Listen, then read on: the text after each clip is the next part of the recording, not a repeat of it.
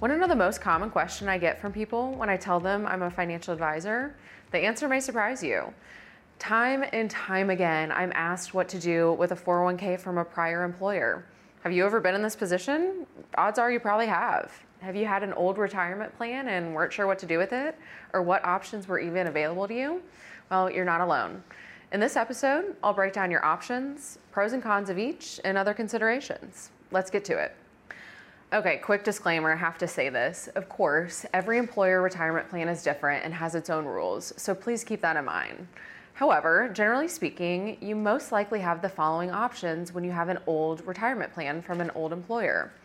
One, leave your money in your former employer's plan, so long as they allow it. Two, roll your money into your new employer's plan, if available.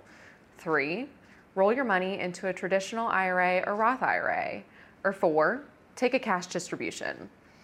Okay, option one leave your money in the existing plan. The biggest pro here is the convenience of not having to move funds or make an immediate decision. Your existing account may have lower admin and investment fees as well. Another pro, there's no tax implication by leaving the funds where they are. Now, cons, you can't contribute to an old employer plan if you leave it in place.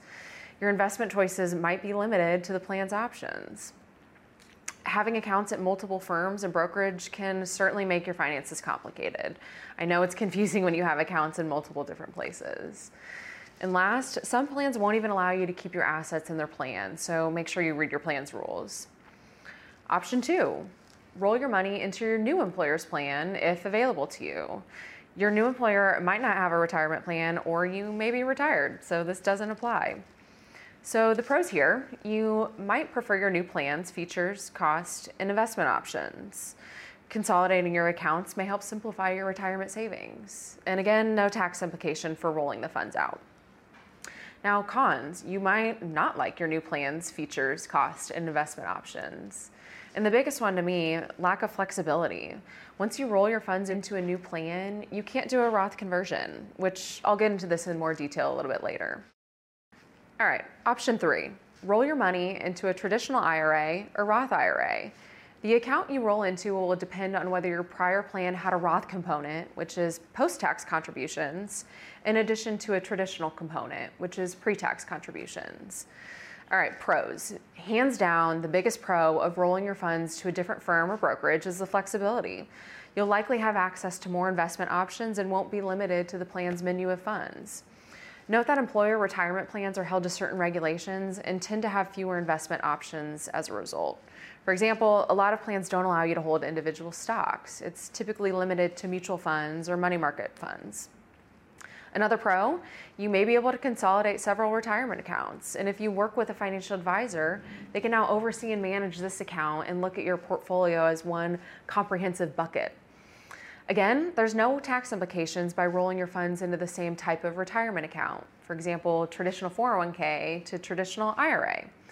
Once rolled into the IRA, you may consider doing a Roth conversion as well. And cons. You might have higher expenses and fees compared to your 401k. And also, you can't borrow against your IRA like you can with a 401k.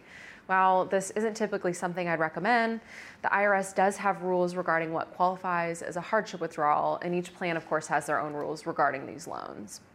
This takes us to our last option. Option four take a cash distribution.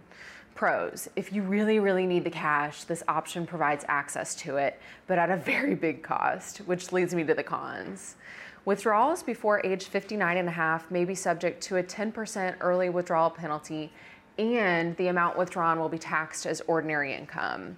For example, if you withdraw $100,000 from your 401k before age 59 and a half, you'd be hit with a $10,000 penalty plus taxes on the $100,000.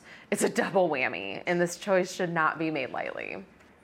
In my experience, option three, rolling your funds to an IRA or Roth IRA, tends to be the most advantageous because of the flexibility you have the control and you're not limited to the plan's investments. As mentioned earlier, this option may allow you to do a Roth conversion, one of my favorite ways to take advantage of tax free growth. I'll discuss this option in detail in my next episode. Of course, everyone's situation is different and all options should be considered.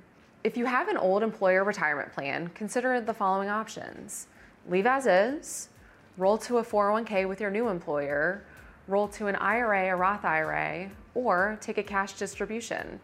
Keep in mind, this is a very boiled down explanation of options, but I hope it provided some food for thought on what you can do if you have an old plan.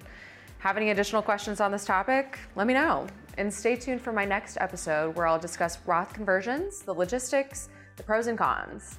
Thanks for joining.